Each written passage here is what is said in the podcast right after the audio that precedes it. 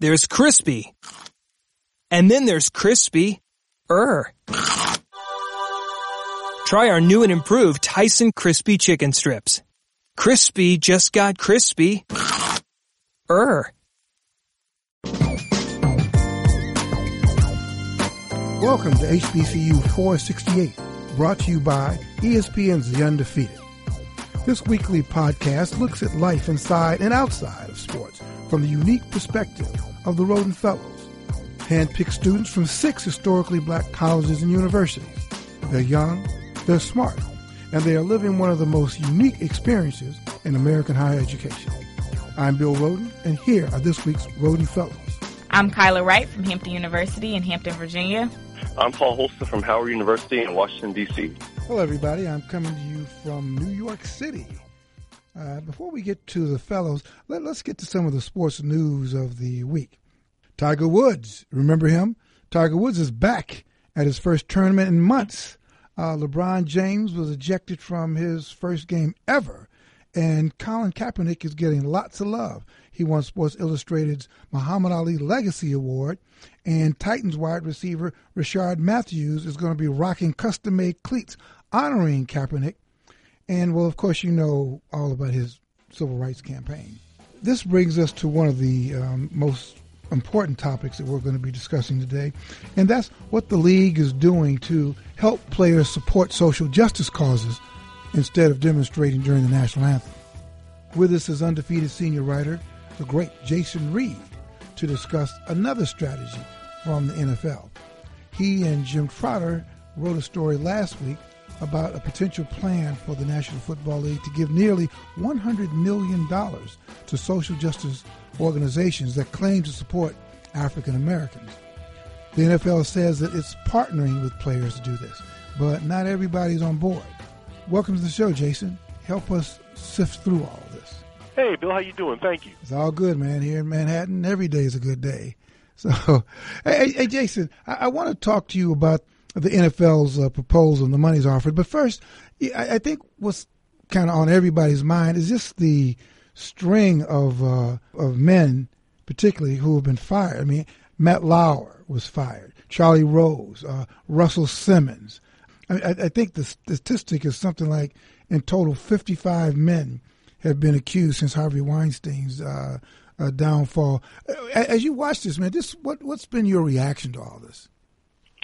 Well, Bill, I, have never considered myself uh, a naive person. Mm. I, I think clearly I've known that there are things that happen in the workplace that aren't right, but I got to tell you, I'm really stunned by this. Mm. I I just had no idea of the level of sexual harassment and mm. sexual assaults that take place in the workplace. I mean, I guess we have to say alleged in right. most of these situations because I don't know if in any of them they've outright been proven in a court mm-hmm. of law. But clearly, from everything that we're hearing, the stories one after another about just horrible behavior by men in the workplace, it's really been stunning to me. And no one's perfect. So, you know, people make mistakes in their lives and people do things that they wish they could they wish they hadn't done or they wish they could take back.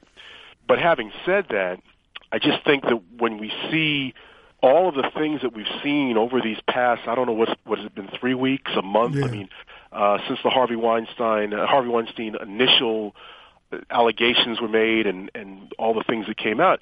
I mean, I'm just really blown away. I, I've I've told female friends of mine and female colleagues of mine that I, I just I, I didn't I just never knew this went on to this level. And you know, I remember having a, a conversation with a with a good friend of mine who I work with, uh, Kelly Carter. Yeah. Um, you know, one of the baddest entertainment reporters in the country.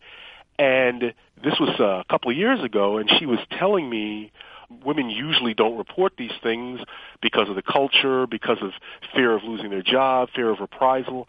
And I just thought that that was crazy. I, I, I just couldn't get my head wrapped around the fact that this stuff is is not reported. And again, I I knew these things happened to a certain degree, but I just never knew they happened to this level. And I was talking to Kelly the other day, and I was like, you know, now I see what you're talking about. I just mm. I, I had no idea. Mm. You know, you you went to USC, and uh, I know you do a lot of mentoring, and you're a Kappa, and, and so you're, you, I'm sure the organization has you know, mentoring and all that kind of stuff. Do you talk to or will you talk to young guys? And if you do, what do you tell them? Because clearly the rules of engagement uh, are changing. But what what do you tell young men particularly? Well, Bill, uh, the young brothers who I've mentored through the years, like I always tell them, be professional. Mm. I tell them when you when you get an internship, when you get that first job, uh, when you move up at a newspaper or a TV station, the things that we've always talked about is be professional. And obviously, people get together in the in the workplace. I mean, a lot of marriages come out of people working together. A lot of relationships come out of people working together. And you know, you can take your shot if you're a guy in the workplace because it, it does happen. But if the vibe is not coming back at you, if if it's definitely the, you know the signals are that no, I'm not interested. Well, don't keep pursuing it because you can create a problem for yourself. Now, mm. I haven't talked to anybody recently in the last month about this because most of the most of the guys I've mentored are now out there working. You know, they're no longer in school. They've been in the business doing their thing, and um, I guess I'm I'm showing my age here, but a lot of them are married with kids now. so this hasn't come up. But I will say this, Bill: if I anyone who I was mentoring now, I would tell them, look, it, it's not just about if the uh, if, you know the the affection is not returned, shut it down. It's your whole approach. I mean, because the rules definitely are not the same. You know, maybe before, you know, you might try to, you know, come talk to a woman, uh, and you know, maybe you might like get uh, maybe closer than you should get get in terms of distance. Mm. Uh, maybe you, you know, keep coming around a little bit. You know, and keep trying even if you were shot down. Now, I think it's just a case where you just got to move on. and right. Clearly, with what's going on right now the culture is changing. At least, I, at least I hope it's changing. I hope this isn't just a a blip and then it's going to go back to the way it used to be. I hope the culture is changing because uh, as a as a father of a daughter, mm. um, hmm. you know, I, I with all of this, yeah, I mean, I she she's a little girl, but I mean, eventually, you know, God willing, she's going to grow up and go to college and mm. uh, become a professional. Like I wouldn't want my daughter to be subjected to this, and mm. uh, you know, I have a son, and it definitely changes my thought process of the conversations I'm going to have with him mm. as he gets older. Uh, so it, it's definitely a, a new day. It's a day that is long overdue, um, and hopefully this isn't, like I said, a blip. Hopefully it's something that we really can take and make a positive change because this I mean this is this is unacceptable and women don't deserve this. Hey Jason, um, let's talk about the the NFL and the players. Uh, it's been fascinating. The NFL offered. I mean, I'm hearing reports of anywhere from like 89 million to almost 100 million to the players for these social justice causes. I call hush money. and it's it's created a, a, division. Yeah, just give me your take on this. Where where what are the sides? I mean, there's there's the Eric Reid side and the Kaepernick side, and there's a Malcolm Jenkins side. Just what's your take, and where are we now? Well, Bill, I think you pretty much summarized it really well. There there is a division my colleague Jim Trotter from ESPN and myself, we, the other night, we broke a story laying out what the NFL intends to do for players to partner with them in supporting their social justice causes. The NFL has laid out a proposal that could reach as much as $100 million. There's $73 million committed on the national level, and uh, the, the money's on the local level uh, create a package that could be $89 million, a baseline of $89 million, but then there are ways to increase it potentially to $100 million. So the NFL is putting up a lot of money in this proposal, which has to be ratified uh, in a vote of owners at the annual meetings in March. It's a lot of money. Now, there is no specific quid pro quo saying in, in the in the contract in the in the proposal language saying that okay we're giving you this money therefore you guys will no longer demonstrate during the national anthem. That language doesn't exist. But clearly the league believes that by doing this it's creating an environment where players will no longer feel they they need to protest because the league is offering a lot of money to help them basically improve things in the African American community. Now there are players uh, led by Eric Reid who are not happy with the way the negotiations occurred with the Players Coalition led by Malcolm Jenkins and Anquan Boldin. Right. Eric and other players, Michael Thomas from the uh, Miami Dolphins, Kenny Stills from the Miami Dolphins, Russell Okung from the uh, Los Angeles Chargers, have come out and said that they're splitting with the Players Coalition because they don't like the way things have been handled. And they put out statements saying that they don't like the, the, the process, they don't think it's been transparent enough. And again, uh, my reporting with my colleague Jim Trotter from ESPN, we laid basically all this out in the story we broke about the situation. It's gotten kind of ugly. Clearly, the, the the players who have split with the Players Coalition have major issues with the way things have been handled. Uh, Malcolm Jenkins and Anquan Boldin, they've gone on the offensive, talking about the fact that no, this whole thing has been transparent. There's kind of a backdrop to this whole thing, Bill. Colin Kaepernick, the guy who started the whole movement by sitting and then kneeling last year, he's been excluded from this thing too. He's yeah. broken with Malcolm Jenkins. So uh, on the one hand, it, it looks like this money could really have a positive effect on changing some things or helping to change some things in the African American community. Unfortunately, there has been this big break, and it, it has gotten ugly. Yeah. Hey, hey, Jason, listen, I know you got a role, man, um, but uh, just great work on this. You, you and uh, and Jim have really been uh, just doing great work, and not this, but almost every other hot story that comes up. But this is fascinating. You guys have uh, been great on it, and I look forward to having you back because I'd really like to hear more of your thoughts and your insight and your reporting on what clearly is an unfolding issue. But thanks so much, man, for breaking from a really busy schedule to join us. Hey, anytime, brother, for you. You know that. Hey, man, you're the best. All right, bye-bye now. Bye-bye. We'll go on a short break. When we come back, we'll get Josina Anderson's take on the issue, as well as her take on all of the sexual harassment and assault allegations coming out. Stay tuned.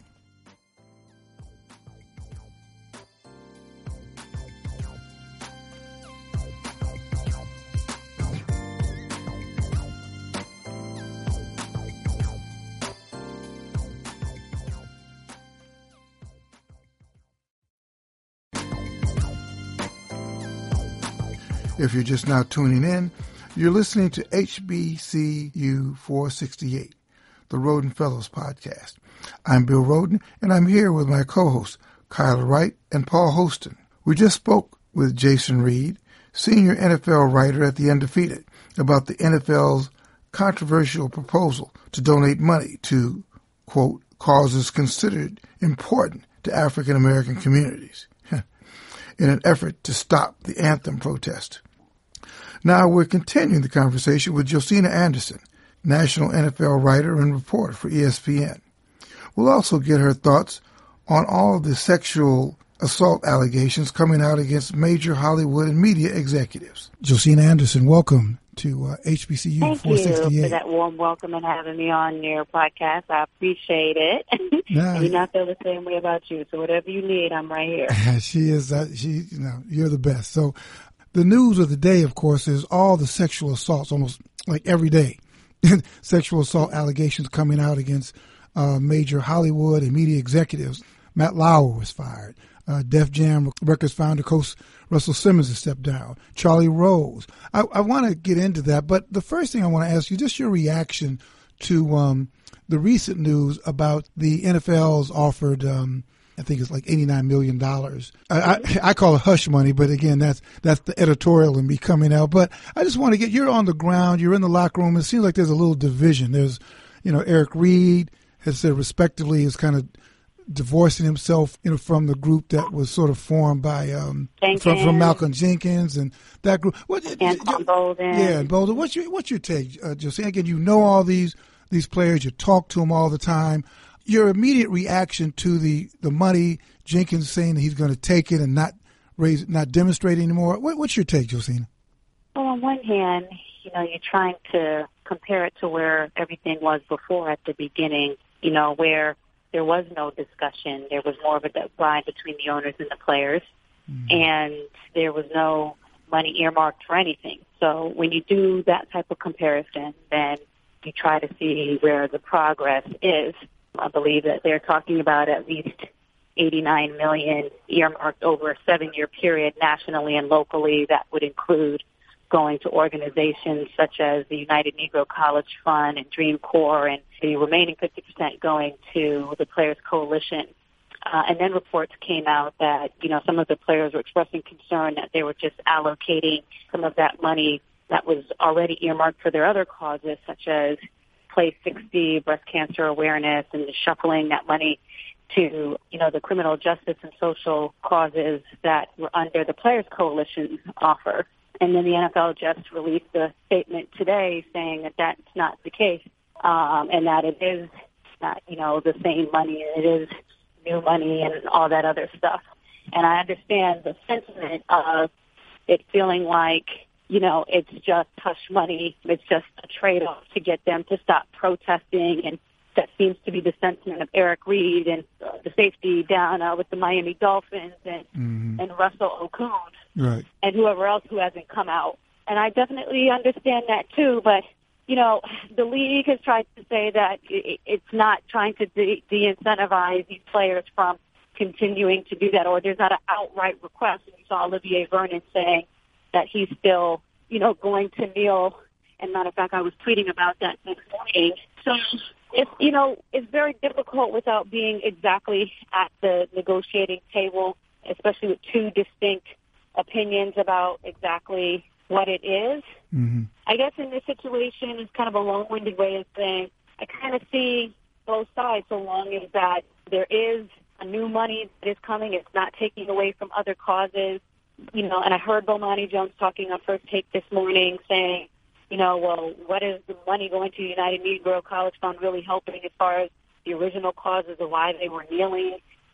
So, you know, I, I, it's like all of all of those are valid points. Right. But I think my underlining point is just that I wish that all the players could be on the same page because we don't want to see them disconnected or not all together unified, particularly as we get closer to the players having to renegotiate their CBA. Right, right. Mm, that's a good point. And just want just want to follow up with that, Josina. This is Paul from Howard. So, do you feel that although these uh, the league is and the owners are donating these monies to these specific organizations, do you feel in a devil's advocate type way that it's also trying to, like you said, separate them?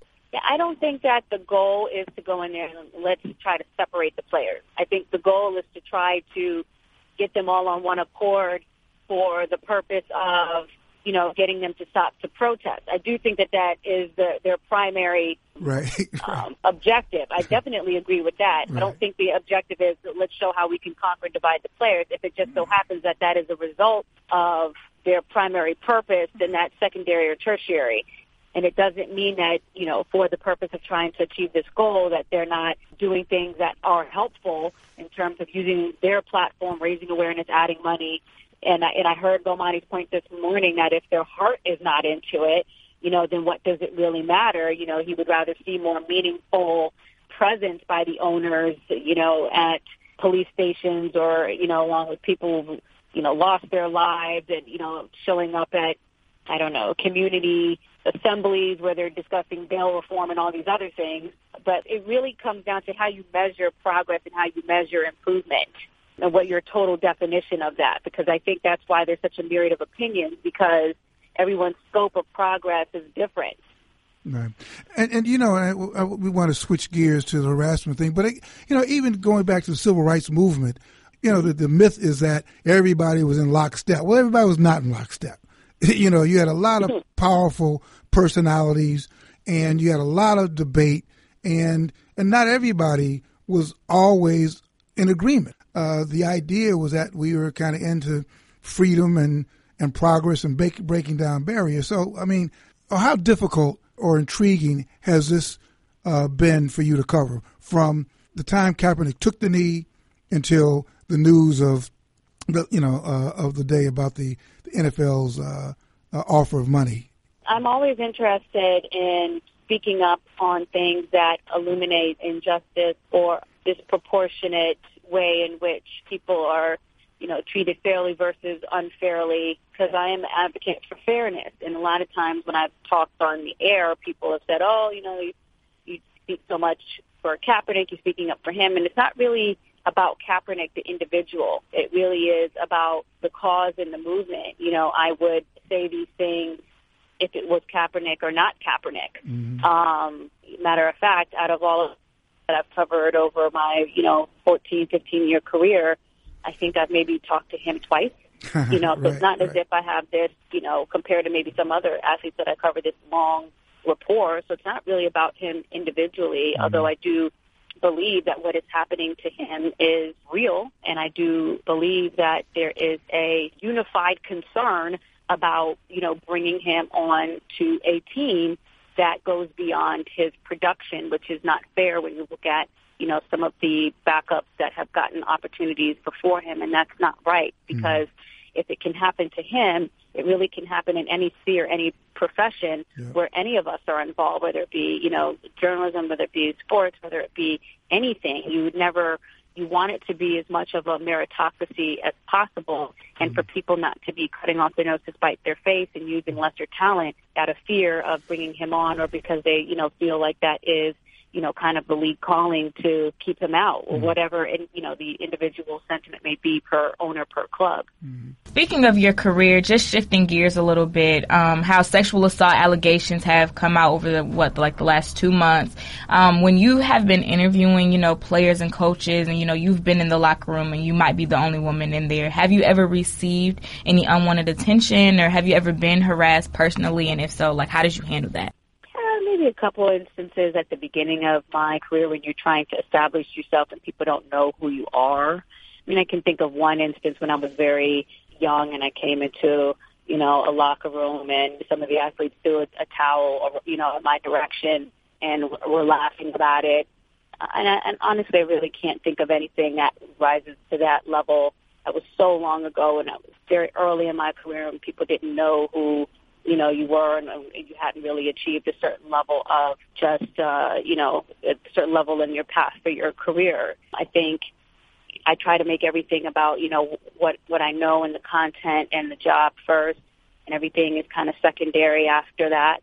And I think once you've established a rapport and, you know, a presence, a reputation about you where people know that you know what you're talking about, all of that really is kind of dissipates because that's what you're known for. And so, you know, it's very rare. I can't even think of any recent instance where that has been the case. Now, you know, whether there are other things that have to do outside of, uh, you know, sexism, or, you know, whether it has to do with uh, your your race or people being really vigilant over you. Actually, on the flip side, because you do your job so well and they're hyper focused on you in terms of how you're moving through the locker room, and I'm talking about like a PR staff because mm, they, right, you know, you have a reputation for breaking news and all that other stuff, and they're keeping that probably happens more. yeah, right. you know, that, that, than anything, rather than it being anything from the players that I feel has to do with my uh, gender.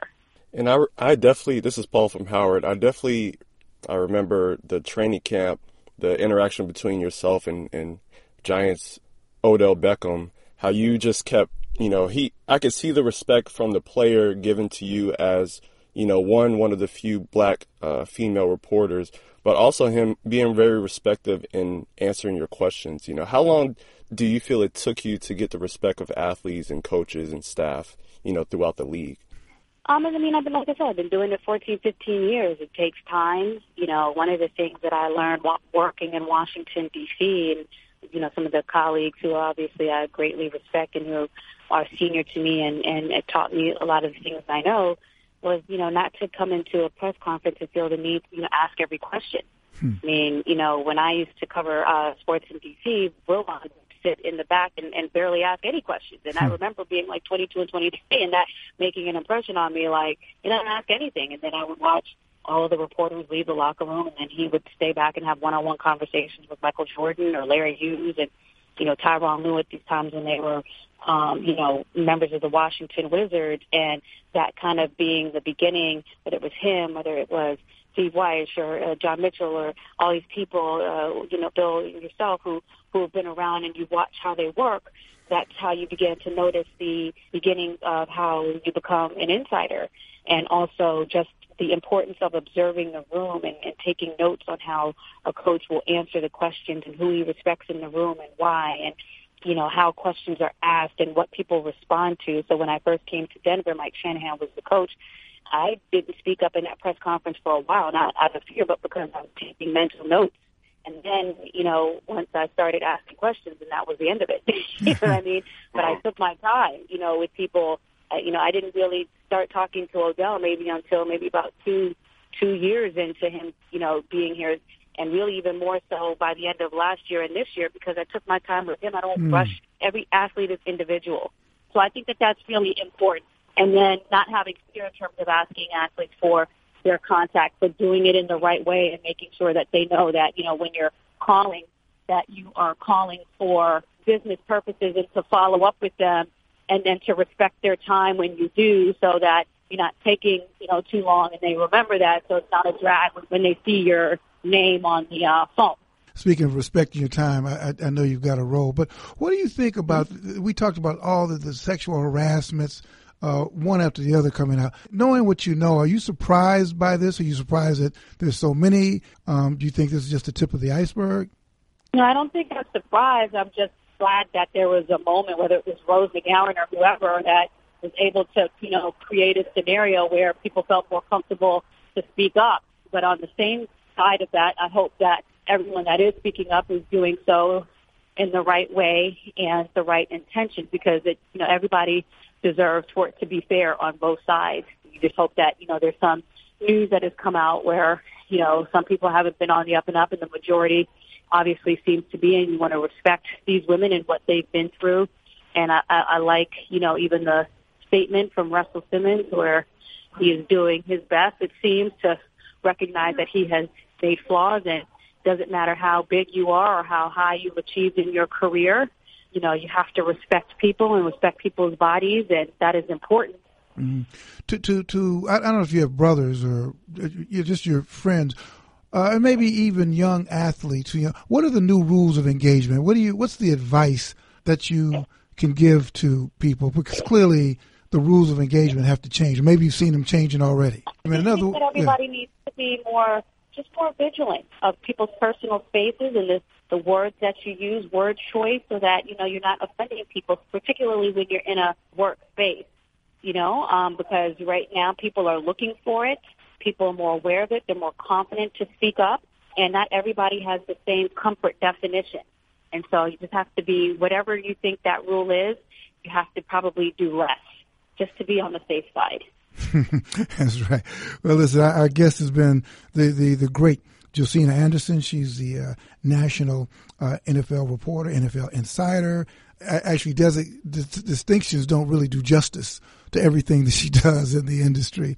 Uh, but Josina, thank you so much. Um, have so much respect and admiration for you, and uh, just really appreciate you sharing some of your insights with uh, with us on uh, HBCU. By the way, were you ever tempted? You grew up in D.C. Were you tempted to go to Howard? Uh, well, my parents did, and I just think that because of the proximity of that university to where I came up, I was just more interested in being a little further away from my parents. you. you on that. Hey, so you went all the way to University of uh, North Carolina in Chapel Hill, but you were you were a runner, or you were a sprinter. Yeah. So you yes. sprinted to Chapel Hill. Wrong with the Carolinas. yes, nothing wrong with that. And it was only, you know, wasn't too far away from being home. So, you know, I, I definitely enjoyed my experience going to that university. Had the time of my life, especially my first couple of years there. So I always tell anyone, hey, listen, if you didn't go to Carolina, we'll still accept you on the train. hey, hey, Josina, thank you so much. This, this has been just truly wonderful. Yes, thank you guys. Thank you for your time. Thank you. Okay, take care. Before we close out the show, we leave you with a few things to consider. Those of us who attended black colleges and universities are horrified by allegations of harassment and rape that have emerged at Morehouse and Spelman colleges in Atlanta, Georgia. Horrified, but not surprised as the Rhoden Fellows have reported for the undefeated throughout the year, HBCU campuses are not immune from sexual harassment and abuse. In some cases, the threat may be more acute because these campuses lack the resources to provide adequate protection. There may be a tendency to protect administrators who have been in place far too long and where an environment of intimidation encourages silence. How do we create a safe, harassment free environment on campus? And how do we protect students from those who would abuse their power? Where the old boys network, which now includes women, goes unpoliced.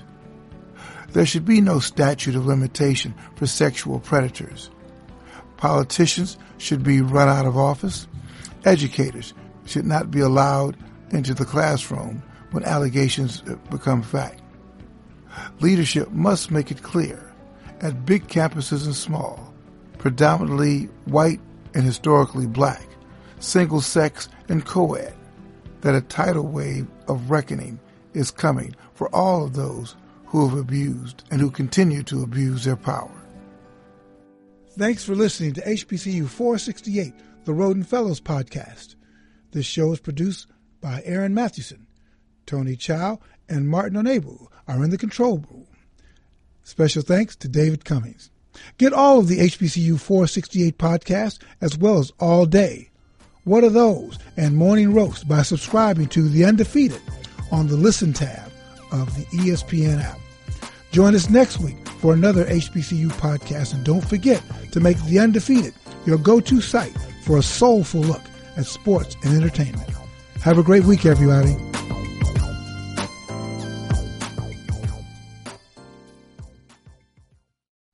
Thanks for listening to HBCU 468, the Rhoden Fellows podcast.